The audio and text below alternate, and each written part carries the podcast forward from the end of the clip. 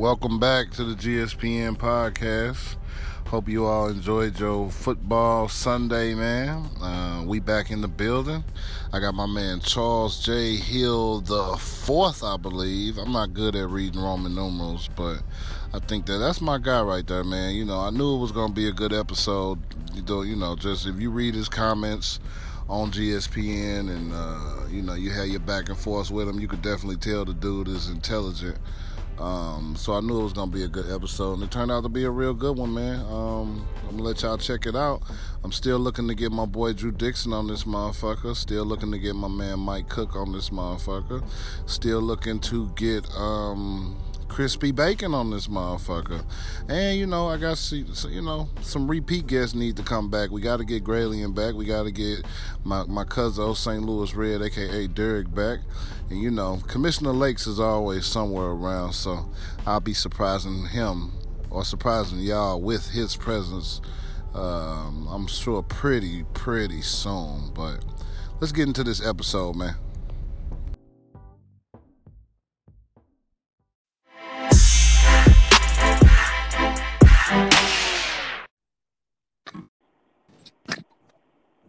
Ma, what's good, bro? What's up with you, bro? What's going on, man? I had to pull over. I guess I was doing something wrong. I had to cut my vehicle off. But I'm here with you, bro. Man, I appreciate you being on here, man. Say your name so the rest of the group know who it is. What's going on, fam? GSPN. It's your boy Charles checking in, a.k.a. Tom Brady supporter, a.k.a. Kobe Bryant supporter, a.k.a. the Lakers Nation, a.k.a. the U. I'm here. Talk to me, bro. I'm here. That's what's up with it, bro. That's what the fuck is up. I'm so glad to have you on her, dog, because, you know, I've been trying to get you on her. When I record them and I be saying who I want on her, I forget to say your name. But when I be in the group, I always like, damn, I got to get Charles on her. So it's all love, bro. I'm here. I know you got a busy schedule. I know you had to go through some other thing. I'm here. Let's do it. I'm ready. That's beautiful, dog. So how long you – well – I was in a conversation with some ladies today, so I got sensitive. So I got to remember we dudes. So I was like, man, I was finna say, I ain't gonna ask you your age, but you know. Oh, I'm 30. I'm 37. I actually be 38 in about 2 weeks, October 20th. My birthday. I'm actually going out of town to Vegas for the first time, and I plan on doing something for my. I've never gotten a tattoo in my life. So I plan on actually getting a tattoo when I get there, my pops or whatever. So I'm actually looking forward to that trip. In about 2 weeks, I'm going to Vegas for my birthday, my 38th birthday. Oh, that's fucking beautiful, dog. That's beautiful. You're going to have Appreciate a good time out there. And speaking of your pops, rest in peace. I just Thank you, sir. I went on your page, bro. You got the tombstone as the cover page. And what stuck out to me is your pops passed on April 19th. Yes, sir. And his birthday is November 16th, right? That's correct. He's a Scorpio, and I hate Scorpios. Go ahead. The reason that date stuck out to me is my grandmother's birthday is April 19th, and she passed November 16th. Oh, wow. Wow. Okay. Yeah. I Good said, people. That's crazy. Rest in peace to your grandma as well, man. That's good people. Definitely good people on that, man. Yeah, appreciate that, bro. Appreciate that. So how long you been? Now I'm gonna make sure I'm being respectful. Oh yeah. How long have you been a Lakers fan?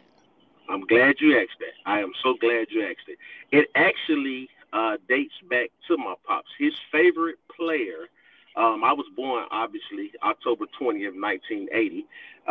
His favorite player was Magic Johnson. So when I was born into Lakers Nation, so to speak. I mean, everything in our house, as far as, like, room decorations. I can remember being a little boy, and I had I think it's called a onesie. The little baby thing, but it was a Lakers little baby jumpsuit. I guess that's what you would call it. I can't think of the right name for it, but yeah, I had that. And like I say, it's been honestly, bro. When it comes to my loyalty with teams, my loyalty only extends to the Lakers, the U, Hurricanes football, my high school, which is Miami Carol City, and my college where I graduated from and got my bachelor's degree, Alabama State University. Those four. Those are the only four when I'm old, gray, and wrinkled, win, lose, or draw, I'll support. The Lakers, the U, Alabama State, and Miami Carol City. That's it. Damn, dog, that's a lot of familiar. That's it. High school, obviously, you know, the Carroll City Chiefs, my college, you know, we're not doing too good right now. You know, shout out to the SWAC, but, you know, my loyalty is with ASU. But the Lakers, and I'm going to tell you, I'm going to be honest with you. You know, I was born and raised in Miami, moved to Montgomery for college purposes. So while I'm up here, obviously, you know, Alabama, Nick Saban, I mean, Cam came to Auburn and won the title, I think, in 2010 it was. You know, so if I wanted to jump off the bandwagon from the Canes, I could have. And I pay taxes here as an adult. So, you know, nobody would have questioned it or anything. But, my Lord, man, I've hated Alabama ever since 1992, the Sugar Bowl, when we came off the plane with those fatigues. And, Bama kind of blistered. So, I've been just anti-Bama since then. I'm the U all the way when it comes to college football. The Lakers, same thing. And when LeBron and D. Wade and those guys got there in 2010, I was up here. I say the same thing with the Lakers. When LeBron, D. Wade, and those guys got there in 2010, I was, you know, obviously living in Alabama. People was like, "Oh, you going to be a Miami Heat fan?" Hell no. Lakers Nation. That's what's up. Look, I can't even now see you different. Like, you ever watched the Blade movies? And in the Blade movies, they were talking to the vampires and they asked one, "Are you a true blood, or were you meaning that were you born a vampire, or did you get bit and become one?" And I think I remember that. Yeah, it's like you was born one. You know what I'm saying? That's how I be feeling about the Raiders. Like I was born this. I can't. There ain't no changing it. You know what it's what you came up with. You thought that was the only team that existed, and then by the time you found out other people was fans of other teams, shit, it was too late. You was already 10 years deep and 10 years old. You got to realize, bro, when I was growing up in the 90s was when it was the ascension of the Bulls. So everybody at Miami Carol City was wearing the Chicago Bull black and red starter jackets. You know, I was one of the few people at the time because the Lakers was in a time of transition. So I was one of the few people that actually, you know, was still repping the Lakers with the purple and gold. You know, and I can remember it because my principal at the time was a Q dog. So obviously, you know, the purple and gold or whatever, he used to always, you know, make little comments or whatever. But yeah, it's Lakers Nation to the core with me, bro. That's what's up. So let me ask you this though, because this is something that was specific to you. Go ahead. Now you a kid in the 80s like me. I'm born in 83, so you know we was in the era, but we don't. You know, we was kids. We don't know what the fuck was going on. Go ahead. So, what makes you say that Kobe is like the Lakers' best player or favorite son or whatever over Magic Johnson? Okay. And I knew this question was going to come up from the post the other day. All right. No disrespect to Magic. No disrespect to Magic. I think Magic is the most beloved Laker. But when you think of a 20-year career, you know, I know he obviously was drafted by Charlotte or whatever. But when you think of a 20-year playing career, the way it got off to kind of like a slow start, and then he, you know, came of his own and began to do his thing, so to speak, you know, and the records he broke at first being Shaq's partner or whatever, winning those three championships, and then later leading the Lakers to three straight finals and two championships of his own, you know, as the man. I just think he's the Lakers. I know it's hard because Magic has done so much for Lakers Nation, and I mean, I just know. But with me personally, my perspective, you know, and I don't think it's any shot at Magic, you know. Even Magic himself said it. Now, a lot of people may say that's just Magic being Magic, you know, and just showing respect for Kobe or whatever. But I just truly believe in my heart of hearts you know, that he's the greatest Laker. I mean, everything he went through. You know, Kobe wasn't the most liked person. The other day, a gentleman, I can't think of his name, he called me a walking contrarian. And it's true, because I'm one of those people that I don't like to go with what's popular, you know. And Kobe wasn't liked. He was hated for the most part, you know. And I think that's what kind of drawed me to him. You know, he was one of those people, you can hate me, you can boo me, you don't have to like me, you can call me a rapist, you can call me a snitch, but I'm still going to come out and bust that ass. You feel what I'm saying? And that's what I respected about him. Go ahead, sir. No, I wasn't saying nothing. Oh, okay, yeah, you know, and yeah, and that's what I that's what drew me to him, man, and just that mentality, the Mamba mentality. Like, you know, it wasn't a popularity contest with Kobe. You know, he was one of those people that the hate drove him, the dislike drove him, it motivated him. That was his passion, and I'm one of those type of people as well. You know, that motivates me. That, you know, I don't ever want to. If it's a popularity contest and everybody's agreeing on something, a lot of times when I post in the group, you know, it's not just to be anti whatever the conversation is. That's just my thought process. You know, I never want to be with something that everybody else likes. You know, I always like to stand out. Right, I can appreciate that, and I mean that. To be honest, you know, being a person that went against Kobe for the majority of his career, I can say it's one of my favorite things about him too, man. Like the guy's mentality and the way he really doesn't care about your opinion. He's on a mission. All he can see is that he got tunnel vision. Yes, and you're gonna have to show him that it can't be done. And sometimes you will show him. I mean, he played 20 years, he got 5 titles, so 15 of those years somebody showed him it couldn't happen. But and that's my boy. Know, and as my boy Mike Cook loves to say, he has the most missed field goals in the history of the league. Shout out to Mike Cook, by the way. Oh yeah, Mike, you are gonna have to pay me that $20 today. Once Brady Nation drilled them Dolphins. But go ahead, Mom. My bad. I just had to get that off my chest. No, you all good, bro. You all good. I had to get it. He didn't want to do Cash App because he wanted to do Apple Pay. So yeah, you are gonna have to go ahead and drop that 20. And yeah, I'm gonna get some good Bud Lights off of you today with that 20, bro. But I'll leave that at that. Oh yeah. Many savage points to you for calling the nigga out on the podcast. Yeah, Mike Cook, my boy, but I had to call him out because I know you know what it is, Ma, and I honestly can't get wrong. When you've had sustained greatness for this long, like the Patriots have, it's like that Max Kellerman mentality. The cliff is coming. So I guess based on the previous 2 games, you know, Jacksonville, obviously, I think is a great team. And then the Detroit, I think it was more to do with, I know what I said in the group with Belichick throwing them a bone and people just run with that. But in reality, Matt Patricia was the defensive coordinator, 2-time Super Bowl defensive coordinator champion with the Patriots for about 5-6 years. So he knows the tendencies, he knows the schemes, he knows the weaknesses of the receivers, you know. So, I mean, you have to take all that into consideration. Taking nothing away from Detroit, you know, they came out there, they wanted it, they played hard. That was their first victory, you know, under Matt Patricia. So, you know, I'm happy for them. But it is what it is. But the Dolphins, when they come to Foxborough today, I mean, they got to be ready to line up because it's going down.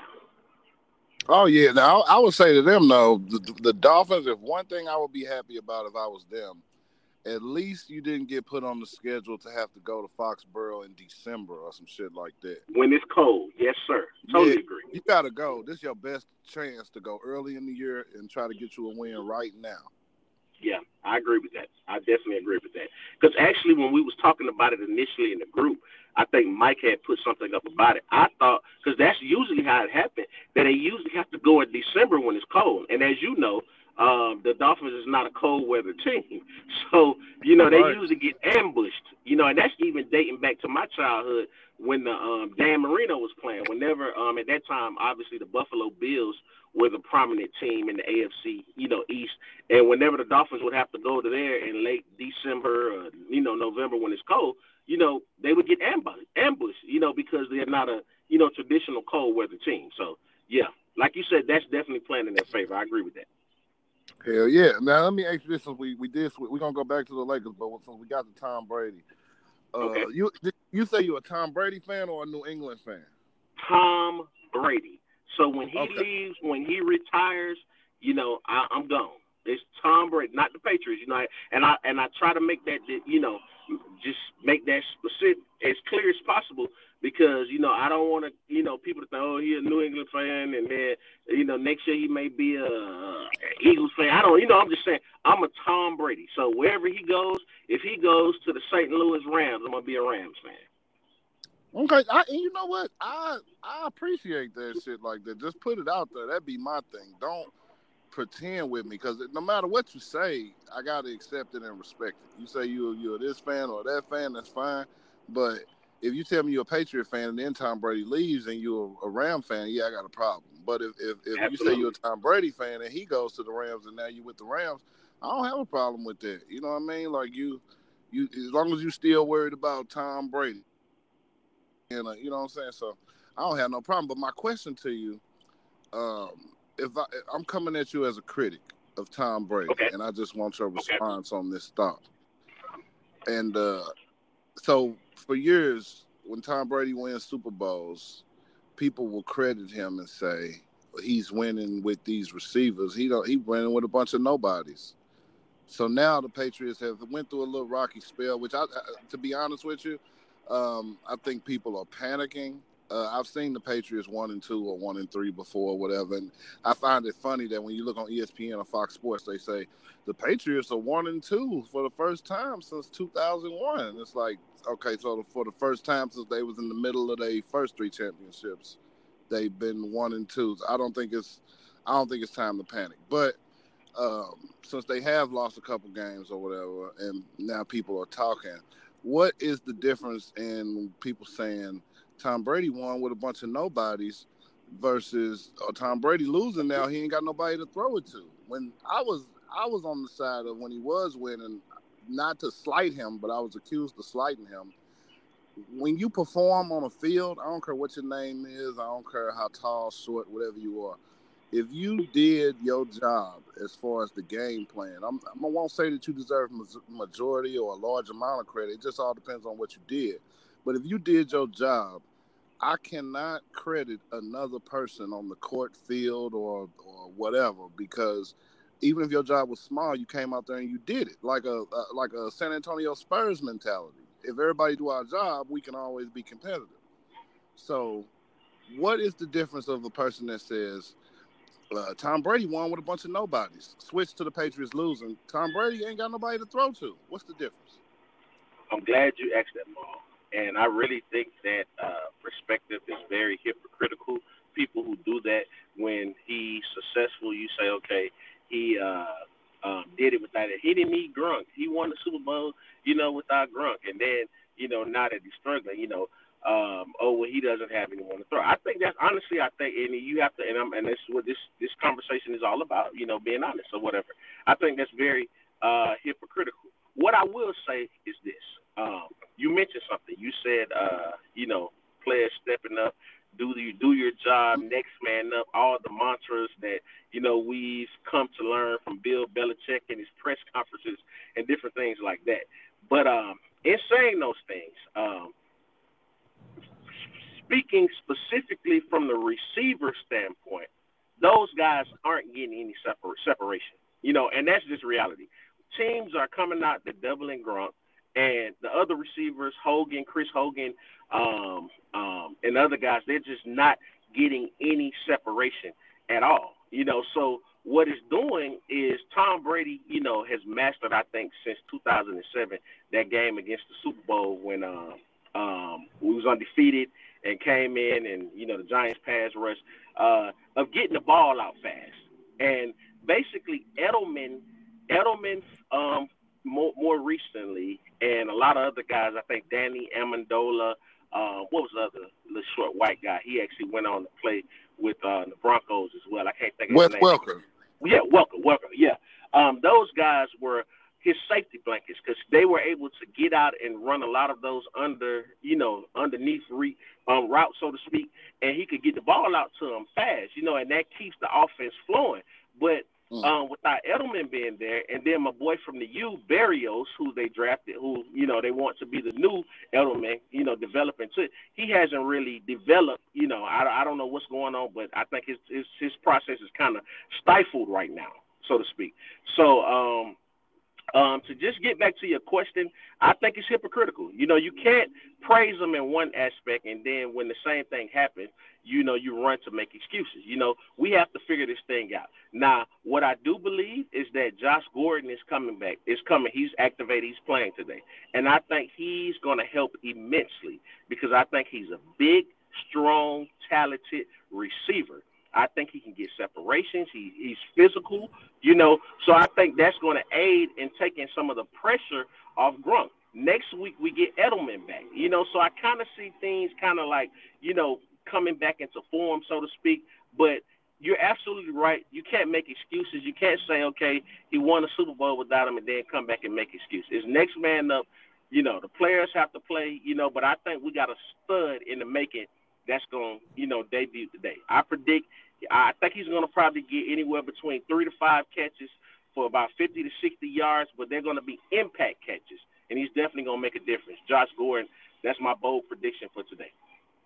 Okay, I'm interested in that too myself because I sat and looked at that, and I was actually kind of avoiding posts talking about that because I was just looking at it like, this is the same Patriots, same quarterback and same coach that they've had all these years.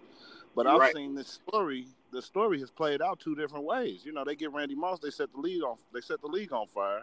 They get Ocho Cinco. We got similar expectations, maybe not as big as Randy Moss expectations, but we got some type of expectations. And then he never really gets on the field. So I was like, let me just wait and see, because I don't know.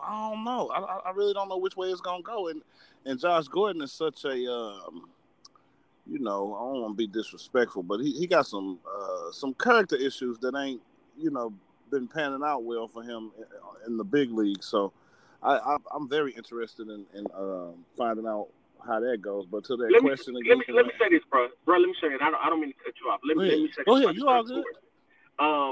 I really think he's going to surprise a lot of people. What scares me is I think this marijuana issue, you know, that he's dealing with, I think that's a serious problem. And that scares me because, I mean, you know, some people, you know, you smoke your little blunt, whatever the case may be, and be through it. But I think he really has a serious addiction. And I'm not laughing. I'm being dead serious right now. And that scares me because they're going to continue to give him them random drug tests. You understand what I'm saying? Now, as far as him picking up and adapting, I think Josh Gordon and his family, his close friends, his confidants, they realize that, listen, Josh, this is the best chance for you to rehabilitate your career. You're playing with the Patriots. You know, it's a, you know, brand organization. You're playing with arguably, you know, one of the top 3 to 5 quarterbacks ever in the history of the game. This is your opportunity to rehabilitate your career. I think he's still, 26, 27 years old? Well, he's missed a lot of seasons. So he is, I think, at least 26, 27. You know, like, this is your chance. Like, right now you can rehabilitate. You still, if you play good, you know, somebody else will give you a chance. They'll give you big money. You know, you still got a chance to make this happen. But that addiction. You know, I've never really had a substance abuse, you know, addiction before, so I'm just being very cautious as to what I say. But it's an addiction, man. You know what I'm saying? And that's what makes me most nervous. I'm saying that to say this. I think with Ocho Cinco, he was at the tail end of his career. He didn't pick up a lot of the terminology, you know, as far as the playbook and the routes and different schemes we run offensively. So I think that kind of hurt him. With Josh, I think Josh is just a stud. I think he's just a beast, a monster, you know. And I think, you know, in this particular situation, once we get Edelman back healthy, you know, Gronk, you know, James White, so forth, I think he can really flourish. I really do. But my trepidation comes with the substance abuse, with the weed. That's what it comes with, you know, because one thing about it, you know, if he mess up, I think this time, you know, he may be gone for 2 seasons. Who knows? You know, I mean, he's had so many suspensions. But that's where I'm nervous. I'm going to be honest. It's not scheming. I'm saying all that to say this. It's not scheme-wise that makes me nervous with Josh Gordon. It's the personal issues.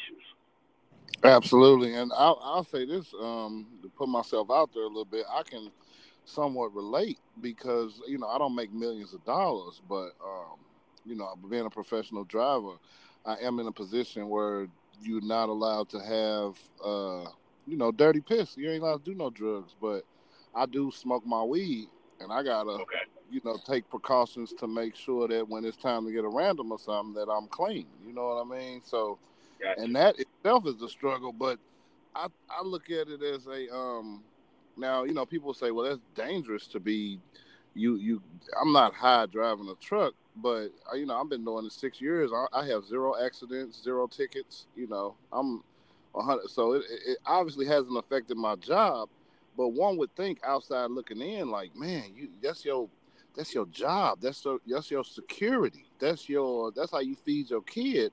And you risking that to smoke some weed. And it sounds idiotic when you say it like that. I don't have a better way to describe it. But at the same time, you know, they'll allow me to I can smoke cigarettes. I can drink alcohol. I can, you know, I can have aspirin. I can get prescriptions. And those are all things that harm me physically, like that take me out of this world. But those are okay for me to do my job. But I'm not allowed to smoke weed, which actually has health benefits. And, you know, and I'm not going to play with it and say that I'm doing it for the health benefits.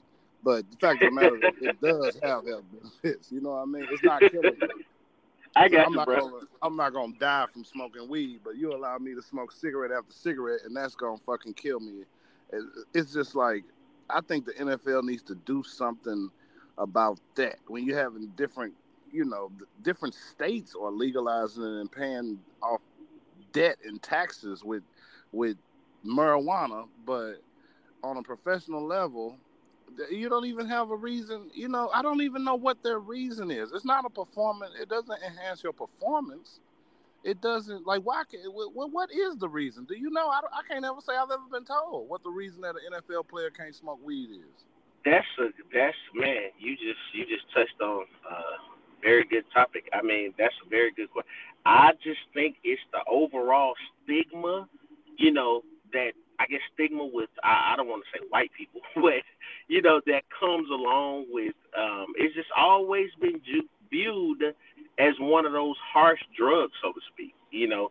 And, like, even when Stephen A. Smith, you know, he comes on, stay off the weed, stay out, you know, so I mean, I think it's just the stigma associated with it, you know, but I agree with you. I mean, you know, I've never, you know, really been, you know, I've smoked a joint before, but I've never really been a smoker.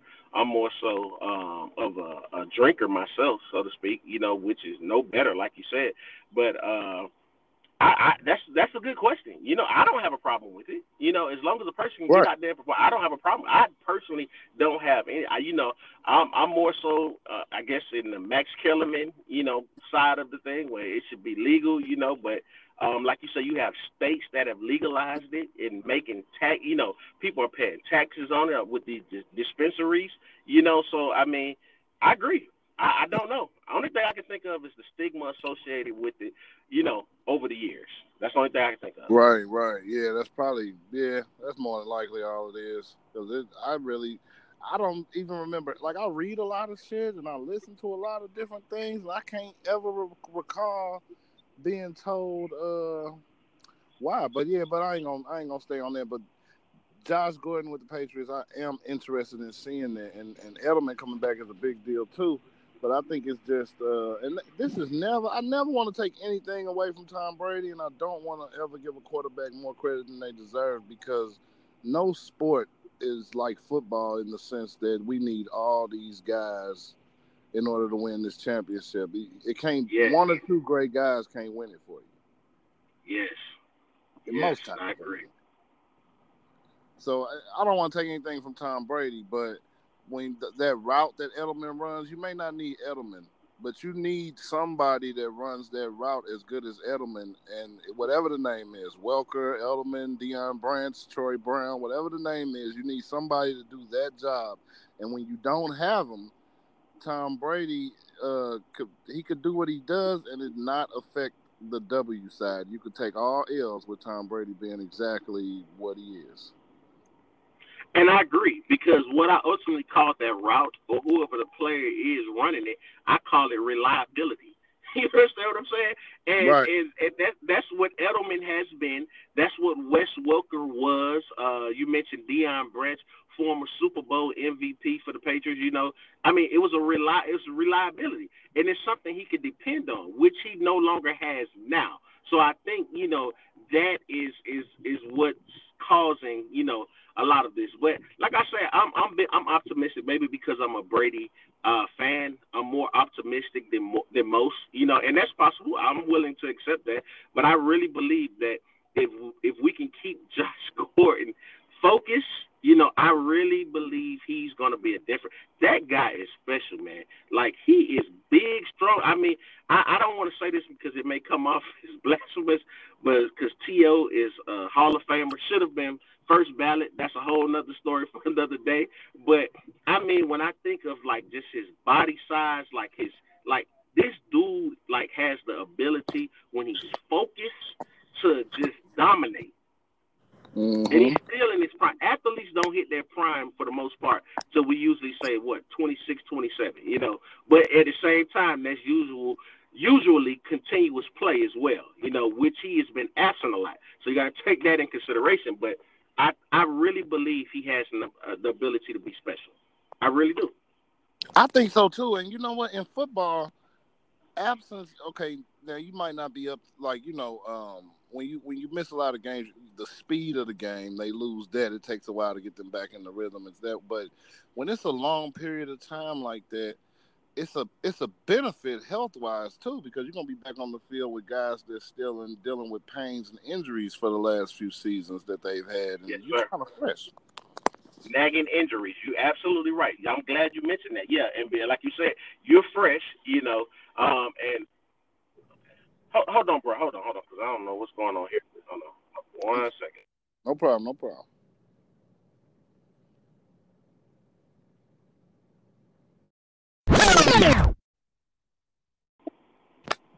Hey, bro, sorry about that. I'm back. Hey, bro, it's all good. That was a good time to have a little break anyway. Yes, sir. Okay, man, so look, this is I won't lie to you. I'm trying to hold off as much as I can. We're getting to this specific subject, and it ain't just the names that I want to go into. I want to really talk to you specifically about something because, you know, we go back and forth. I could already tell before I ever talked to you was a very intelligent dude, and I don't want to come off as like, because I do a lot of trolling, but it gives off sometimes. I guess it could make it feel like everything I'm doing is trolling. So we on the podcast. This is not trolling. I want to talk to you about this particular subject, and this is very real for me. Whether you disagree or not, just hear me out and add what you can to help me. This is your team. Okay. So do what you can do to help. So as we talking about this Lakers-Bron thing, I get it, right? When we in the group, it feels like I'm trying to, you know, I guess it feels like it's going to be a setup for me to try to get y'all to say that the Lakers going to win, and then you had egg on your face feeling like, oh, so just because you got LeBron now, y'all think y'all going to win, but y'all wasn't. And, you know, whatever that is in the group, fine, that's cool. But that's not what this is about. Whether it ends up being like that, we'll see, but that's not what this is about. I'm actually saying, this is your team. Well, I know when it's mine, I walk into any situation, I'm going to attempt to win. So Luke Walton ain't the coach. You the coach. I'm your assistant coach right now. Okay. So let's say you the coach, and you've been hearing talk about, you know, we ain't ready for the Warriors. We don't have this. We don't have that. I'm going to come talk to you. and you try to you let me know if I'm wrong or what you think about this. When I look at the Warriors, I'm reading the scouting report, and I'm trying to figure out a way for the Lakers to win. You watched a lot of games last season, I'm assuming, right? Yes, sir. Okay, so when it comes to Brandon Ingram, I'm going to start there. When it comes to Brandon Ingram, Lonzo Ball went out last year. Brandon Ingram ran point. And to me, he did a great job as a point guard. Would you agree to that, or did you get to see any of that, or what are your thoughts? I did. I'm very impressed with Ingram. I was one of the people. I know we have some people in the group that love to screenshot, but I'm one of those people that if you go back to some of the posts, I mean, you know, Lakers posts, so to speak, because one thing I can say about my boy, once again, Mike Cook, whenever I would say something about Steph or whatever, he would always bring up the Lakers to, you know, get my attention again. So, but I'm one of those people that said that I think, I hope, you know, and I know this is very lofty aspirations for him, but Kobe Bryant, in his first season, I think he averaged around 7 points. I think that second season he went up to 15.5, and I think in year three, he went to 19.9, which is basically 20. And that's the same type of tree, so to speak, I see for B.I. You know, I really feel, and I stated this on post, that he can take that next step this particular season and become a 20-point-per-game scorer. You know, I like that time he got at point guard, you know, handling the ball, running the offense. I think that further, you know, gives him an opportunity to kind of expand his game, you know, which is going to be – because let's be honest, in this era of the NBA, a lot of teams, you know, run the small ball unit, you know, so that will definitely make him, you know, a more versatile player, you know, when we're running those different sets or whatever. So I think his future, you know, obviously I would like to see him put on a little more weight, but then at the same time I'm being cognizant that a lot of guys' frames aren't meant to just hold a lot of weight. I mean, even Kobe, my boy, you know, my favorite player ever, you know, his frame, I know he worked out and he put on, you know, he don't look like the Kobe Bryant when he first came in the league, but, you know, his frame is just not meant to be chiseled like LeBron, you know, and just hold right. A lot of weight, you know. And I'm thinking that's the same thing with, like, Brandon Ingram, kind of like more so KD-ish, you know, where he'll probably gain about maybe 10 pounds or whatever, but he's never just going to have, like, a big, strong frame. He'll never have that.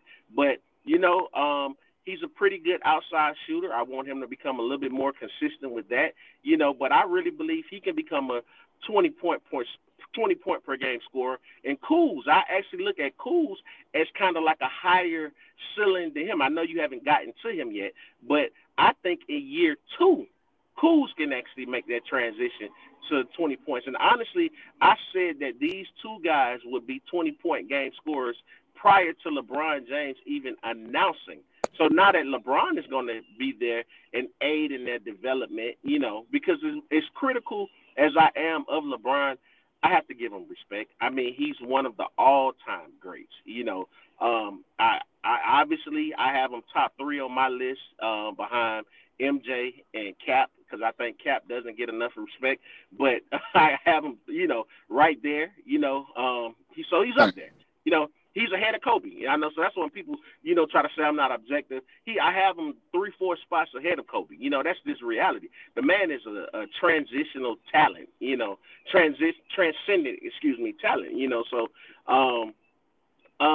back to the B.I. point, I think that's going to help him, and I really think playing with LeBron, I'm sure LeBron is going to, you know, kind of help him out with the workout regimen, so to speak, you know. So I feel like his game is going to take that next step along with Kuz. And now I'm glad you brought up Kuz because I'm going to go to him next. But Brandon Ingram, 16 to 17 points per game, and we understand that a points per game average, you know, it means that one night you had 27 and then on another night you had 12. There you go. So, yeah, so he's definitely, I believe, capable of scoring 20 points per game, but it may not even need 20 points per game, and I'm going to continue on. So you got a ball handler in Brandon Ingram, and he's, what, 6'9"? 9'10", yeah. 6'9", 6'10", yeah. 6'9", 6'10", and that's one thing you can't teach height. So you got to score a young guy right there too. We know young guys tend to have a little bit more wind, a little bit more energy, a little bit more, you know, than guys our age that are a little older. So that's Brandon Ingram. Kyle Kuzma, I'm gonna throw just some stats I was checking out at you. Were you aware that last year Kyle Kuzma, his rookie year, his 3-point attempts per game and 3 points made per game were not only on par with Chris Bosh's career makes and misses per game, but in Chris Bosh's 13 seasons in the NBA, Kuzma shot 37% last year from three. In Bosh's 13 seasons in the NBA, I want to say he only did that 2 or 3 times, shot greater than 37%. That's Chris Bosh. 10-time All-Star. Yeah. So, then that's Kyle Kuzma's rookie year. Now, none of us know what's going to happen from here, but all of our expectations for Kuzma should be that he gets better. That's what you expect out of all your players, right? Yes, sir. Okay, so Kuzma is another 16 points per game guy. He shoots better from three than Chris Bosh so far. That's all I can say is so far, to be fair. But that's just a fact. And Kevin Love only shot better than 37%, I think 4 times. I'm going to double-check stats. If you're listening out there to GSPN, check the stats. You can send in voice messages to the podcast. Make sure y'all correct me or get me right if I'm wrong. But I want to say Kevin Love only did that 4 times. So, you look at Draymond Green, which would be the guy that you put across from Kyle Kuzma. Okay. Does that sound like does that matchup terribly uneven to you? Draymond Green, Kyle Kuzma? I'm not asking whether you think Draymond is better. Is that a terrible mismatch where you feel like, I got to get Kuz out of there. He ain't going to be able to do nothing with Draymond. No, absolutely. It's absolutely not a terrible mismatch. I mean, obviously, I think right now Draymond is the more complete player at what he does best than Kuz, because I think Kuz is still a baby, so to speak, in NBA terms or whatever. But Kuz's ceiling is 10 times more higher, than Draymond. And I actually heard something the other day. I think I saw somewhere on ESPN that the Lakers were experimenting with lineups with Kuz playing center when they play small ball. I don't know if you saw that, but I was reading somewhere. I don't know if it was Bleacher Report or ESPN. I'm thinking it's those two, because those are the 2 apps I have on my phone. And they were actually experimenting with that, with him playing center. So, that kind of, I mean, I think that's really going to help his game, because that's going to put him in a position, Kuz, where he's able to basically play 1 through 5, so, and then along with LeBron and the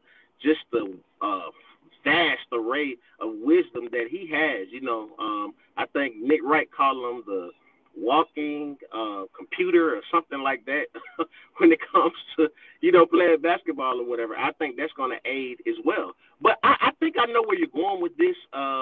I honestly, I don't want to put my foot in my mouth when I say this, but I think we're going to do very well in the West.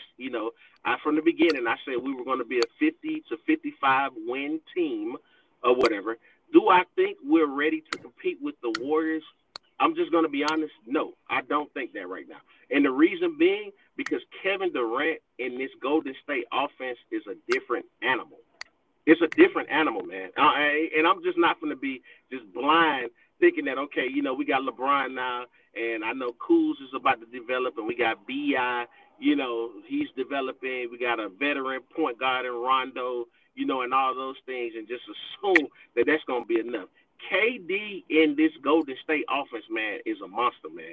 And I'm going to be honest with you, man, I just don't see any team right now as currently constituted that can dethrone them. Not even the Boston. I know everybody, Gordon coming back, Kyrie coming back, blah, blah, blah. I just don't see it. I don't see it. I'm with you. I definitely understand what you're saying. I definitely understand what you're saying, but I'm just, because this is my thoughts on it. Looking at the league in its entirety, I actually think the Lakers have a chance to beat Golden State I think the Lakers can beat Golden State and then still not win the title.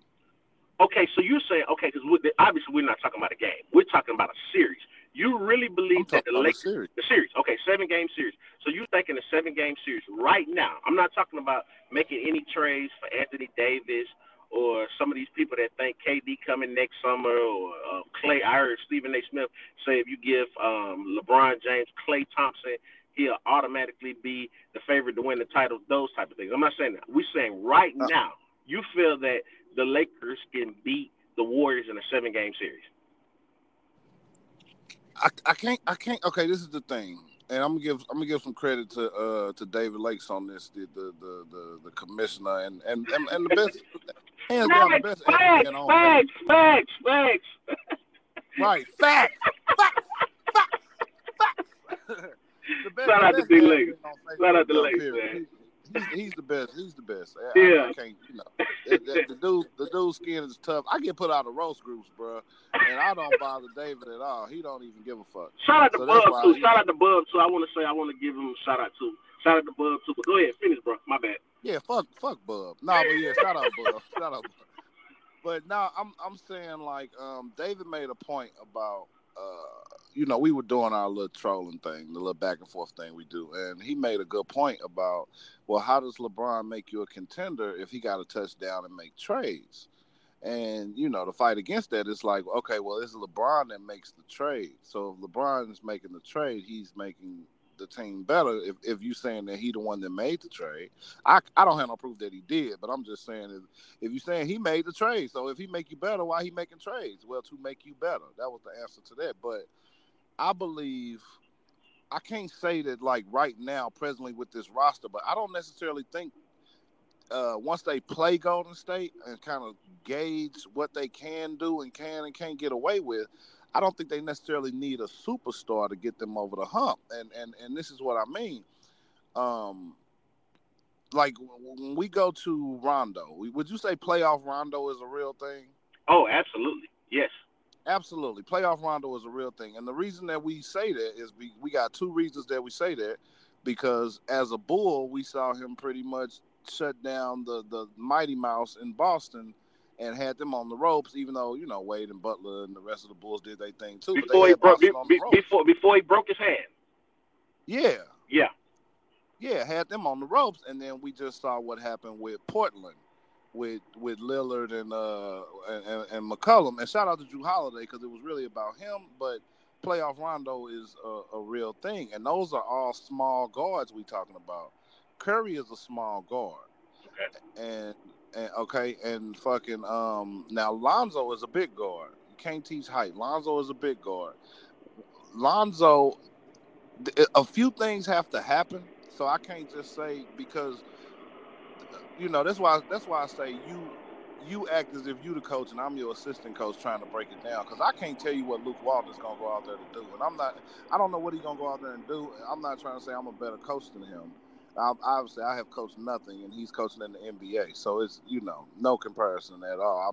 Don't even deserve to be mentioned with the man, but I am saying there are some things you can do, and if you can be effective at those things, whether you win or lose. If you win, then you stick with it, and if you lose, then you figure out what the thing is. The thing with Rondo Curry, I say Rondo can do a lot defensive-wise to help slow down the Splash Brothers. Can you stop them? No, but what great player in history can you stop? What name them? Name the great player that could ever be stopped. The best you could do is just hope that he don't have a historic. You with great players, you just trying to stop them from having a historic night. You don't want them to do nothing legendary on you. You know, you don't want Kobe to score 81. If Kobe scores 26 on you, you kind of happy about that. You live with it. But it's 26 points. Yeah. You live with that. I'll take it. Shit. So Rondo, you got Rondo for Curry, and you got Lonzo for Curry. Now Lonzo is so big that when it comes to the Lakers running offense, the Warriors might have to adjust depending on how you play. If you go on a run with Lonzo, the Warriors gonna have to adjust. Iguodala gonna have to step in. Curry gonna have to be removed. because who is he gonna match up with on the court when he playing the Lakers? Who does Curry guard? Okay, let me say this because I don't want to sound like a Golden State, defender, so to speak, because my heart and my loyalty is with the Lakers, but does a great job of hiding Steph in defensive sets, and that's when he's playing against the Lillards. That's when he's playing against the CP3s, the Hardens, the Russells. They do a great job of hiding him, in a lot of those sets. So, the reason being because his presence offensively is so pivotal to the team that is worth the liability that he provides defensively. I don't know if you understand what I mean when I say that, but I absolutely understand. Okay, yeah. So a lot of people miss that point. It's that his presence offensively is so strong and so immense that it's worth that. So that's why I disagree with you. I don't think there's ever going to be a set, so to speak. I mean, outside of him coming out to get some, getting some fresh air, getting a breather, that is going to take Steph off the court. I'm just being honest with you. I don't see that. I mean, even if it is an advantage for the other team, so to speak, they're going to find a way to hide him some type of way. Okay, now we can go back too. Now, because I want to remind you of something. Before that Houston Golden State series started, I made a post in GSPN and said Houston's game plan, they need to attack Curry. Whatever you do, get the ball back around the court, and you need to attack, send your guard at Curry to score. They did that. They whooped Golden State ass that first game when they did that. And I got back on the post and I said, what did I just say? It ain't that complicated. You attack him, then he won't be doing the things that he do on offense. And it said, being honest, not being funny, I'm going to knock on wood for him too because nobody want to see it. But he fuck around and get injured if you go at him hard enough. Yeah, I agree with that. Those ankles are very brittle. So, I get nervous when he's playing the Westbrooks and the Lillards of the world, those guys that are always, in attack mode. But I want to say something about Lonzo, and I don't mean to, go back, but right now I question Lonzo's work ethic. I don't know. He just doesn't pass the eye test for me right now. And I know we've used that terminology a lot. I know he's very talented. I know LeBron recently came to his defense in the media this past week saying that he thinks Lonzo is going to be special. And I appreciate LeBron for saying that. But I don't know if it's his nonchalantness or what, but he just doesn't I don't know. And I question that with him. With Kuz, I see the fire. Even with B.I., I see the fire. I see them developing. So I'm right now with Zoe, the verdict is still out on him. And I'm not saying, I'm not sleeping on his numbers, 10, 10, and 10 for the most part. That's good, so I don't want you to misconstrue what I'm saying. But I think to be the point guard that we need him to be, not just when LeBron is there, but going forward, I just need to see more from him, and I'm just not getting, I'm not seeing, I don't know, maybe I'm looking at it wrong, but you're looking at it right. It's hard. I can't even defend him when you're shooting 40-something% from the goddamn free throw line. You a point guard. If Shaq ain't shoot 40%, did he from the free throw? No, line? I don't think so. I would have to check the numbers, but like you said, you're the point guard. And it's just out of his overall attitude. Like you're basically the quarterback of the offense. You have to command the team, and I think that's what I don't know if you heard this, but I think I saw on Bleacher Report that they said that Rondo is going to start the season at point guard or whatever. And they're basically using it to say, they want Zoe to fully recover, as far as a health decision. They're basically, playing it off on that. But, bruh, man, I just want to see more from him. I don't want to go all out and, give up on them and all that. I just want this year two, I want to see more intensity. I want to see, better free throw shooting, those type of things or whatever. I just want to see him like he's more into the game. Right. I don't think there's nothing wrong with you saying that, dog. I actually appreciate comments like that more as far as being a fan, because being a fan is when you're a true fan of a team, it's mostly nerve-wracking. Because you want that team to win so bad. So you usually, in my opinion, you usually are more critical of that team than anybody else because, you know, I can give. It's like your kids. You know, like I can give a fuck what the next door neighbor kid's doing. I know what the fuck you need to be doing, and that's not out of dislike or just trying to beat them over the head. That's because I want this particular person or thing to succeed. So I'm extra critical about. So I ain't nothing wrong with that, dog. If you let Drew or Jermaine or Jarrell tell you stories about how they, you know, Jamal, y'all got Carson Palmer now. Y'all gonna be, and I shoot everything down. Fuck John Gruden now. He's not gonna blah blah blah. So, you know, I get. So I appreciate that side more, but I'm just looking at it like when you look.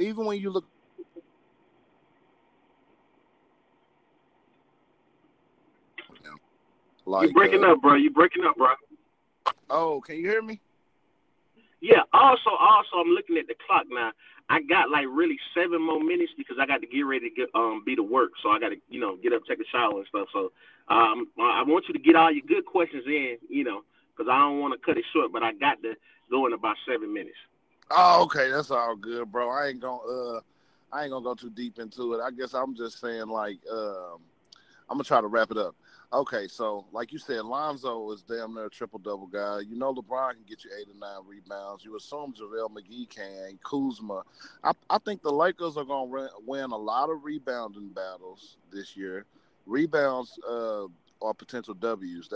Rebounds are a good way to be on your path to some Ws.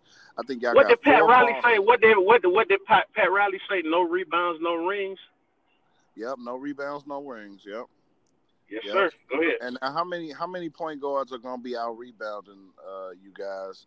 How many fucking you know, we talking about the West. I know it's like, well, we in the West, and it's like, okay, I get that because the West it is the tougher conference.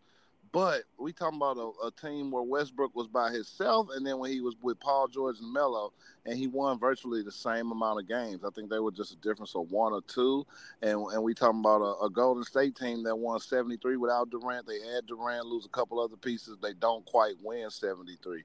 So I think we put a little bit too much emphasis on the seed and how many wins and how many this and that. When in the end, it always, no matter how you slice it, it always comes back to matchups. And I think the way you guys match up with them, and the Boogie Cousins signing to me means absolutely nothing right now because, one, I don't know how he's going to look. Two, whether it's whatever team it is, you don't have any proof on an NBA level that you can give me that Boogie makes a team better. That's just a fact. There's no proof that you could say, well, he averages this and that. It didn't make the team he was on better. He gets hurt in New Orleans. And they go to the playoffs. Absolutely. Yeah. So I cannot say right off the top of my head, I can't give them that credit to say, well, Boogie going to make the Warriors better, but then turn around and say, I don't know what the Lakers going to do, and they just added LeBron. I mean, we know the Lakers are better. But if we're going to go off history, then we got to say, well, the Lakers are a contender because most of the other teams LeBron jumped to were contenders right off the bat. I'm not saying they will be. I'm just saying if we judging it off of history, Boogie ain't proved nothing. But let's say he is healthy. Then the game plan is get these guys off the perimeter. Boogie going to want his touches. Then you play the percentages. So for Boogie to get 24, let's just give him 60%. Let's say he's shooting 60%. From the field. Boogie to get his touches. For him to get 24 points, he got him, that's 12 baskets, so he going to shoot 20 times. You take 20 of those possessions that would have been threes away from Golden State, them getting it in the Boogie because you ran them off the three-point line. You turn some of them threes into twos. That's a difference in 11, 12, 13, 14 points per game right there. Let me ask you a question, Mo. Okay, and along that same line of thinking, I want to flip it. So, with that being said, I think the centers last year for Golden State was JaVale and what's that? I don't think Zaza got too much run last year. Zaza didn't get too much run, but what's the tall, dark-skinned, lanky guy name? I can't think of his name. But not David West. Not West. No, not David West. Not D. West. It's the tall. He's Aki. Just like he would come in there and get two or three fouls. But basically, those were the three centers. Let me ask you this: do you think Boogie at? Because I agree, I don't think he's going to be 100% this year. I think he's probably going to come back at about 70, and as the season progresses, he'll probably get upwards about 85% or whatever. But 70 to 85% of Boogie, to me, is an upgrade over the JaVale McGee's and Zaza Pachulia's of the world. That's the way I'm looking at. You understand what I'm saying? No, I totally agree to that. But I only agree as far as him as an individual. He's an individually better player than those guys. But I don't know that, like, you plug JaVale McGee in there, he knows what he is. So when you get him a job to do, he does it. Yeah. Agreed. Do you know that? Do you have any proof on an NBA level that you can plug Marcus Cook in? Nope. I don't. Me neither. I don't have any either. Like, if I was trying to argue the point backwards, what am I going to say? He got numbers. Like you said, he has all the pretty numbers that you like to see, you know, from a big man or whatever. But, I mean, in fact, what I was, you know, arguing with a lot of people last year, when he was healthy, you know, people were saying, who is the best center in the league, him, Embiid, or Big Cat? You know, I thought he was, you know, making a good argument just based on his numbers or whatever. But like you said, you at the end of the day, are you making your team better? And that's what it comes down to. You know, and he don't. So, yeah. So, yeah. But, man, I don't hold you up, man. I got to get you back on here, bro. It's hard to believe we did an hour. Oh, my God, man. I enjoyed it, bro. Anytime, man. Anytime, just, you know, shoot me a message like you did and, you know, ask me my free time, and I'll jump on with you anytime, bro. It's been a pleasure, man. I appreciate it. And like I say, I'll be joking on you when I call you to reach God and all, man, but I really respect, you know, what you bring, the insight you bring to the group. You know, shout out to you, shout out to D. Lakes, shout out to Bub, you know, y'all boys doing, you know, y'all creating this forum. I love GSPN. Like, literally, while I'm at work, you know, putting up crazy posts, commenting on yours, putting troll posts up, making comments, that get me through my day, you know. And when I'm working at nighttime, that get me through my night. So, you know, I appreciate y'all, man. And, you know, I just can't wait to collect from Mike Cook today. I know he's celebrating his lady's birthday. But, yeah, I got to get mine, Mike. No excuses. I got to get mine when we get this W. And the game done started because I got the notification. So, you know, I'm going to be watching that closely on my phone. All right, my dude. Well, dog, I appreciate you, man. And believe me, I know to feel the same way, dog. Y'all get me through my day, too. I'm on this truck, lonely as a motherfucker, going all over this country. I get to, you know, read and chop it up with y'all. And honestly, man, the views that you guys have, to me anyway, are better than the TV analysts and shit.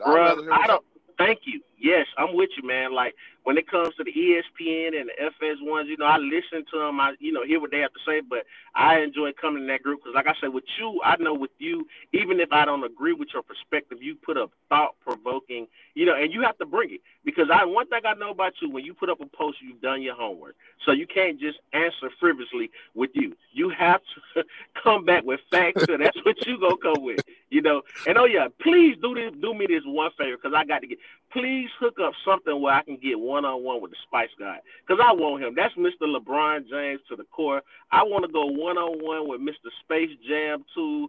He just, oh, man, just please put something together where I can get 15, 20 minutes with him. I'm not going to fax him today like fax him to death like Lakes did him. I want to hear what he got to say because I want Spice Guy one-on-one. Please make that happen. Oh, man, guarantee. You heard it, Spice God. Please.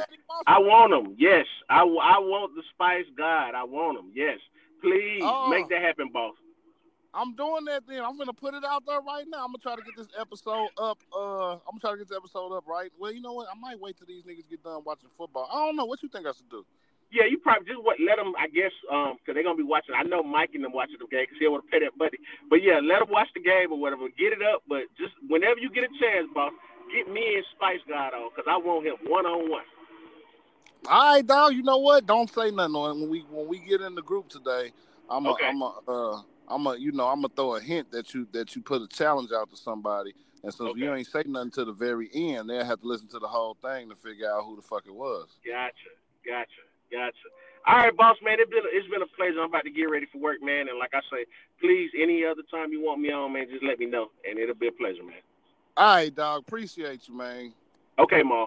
Yeah. All right, go.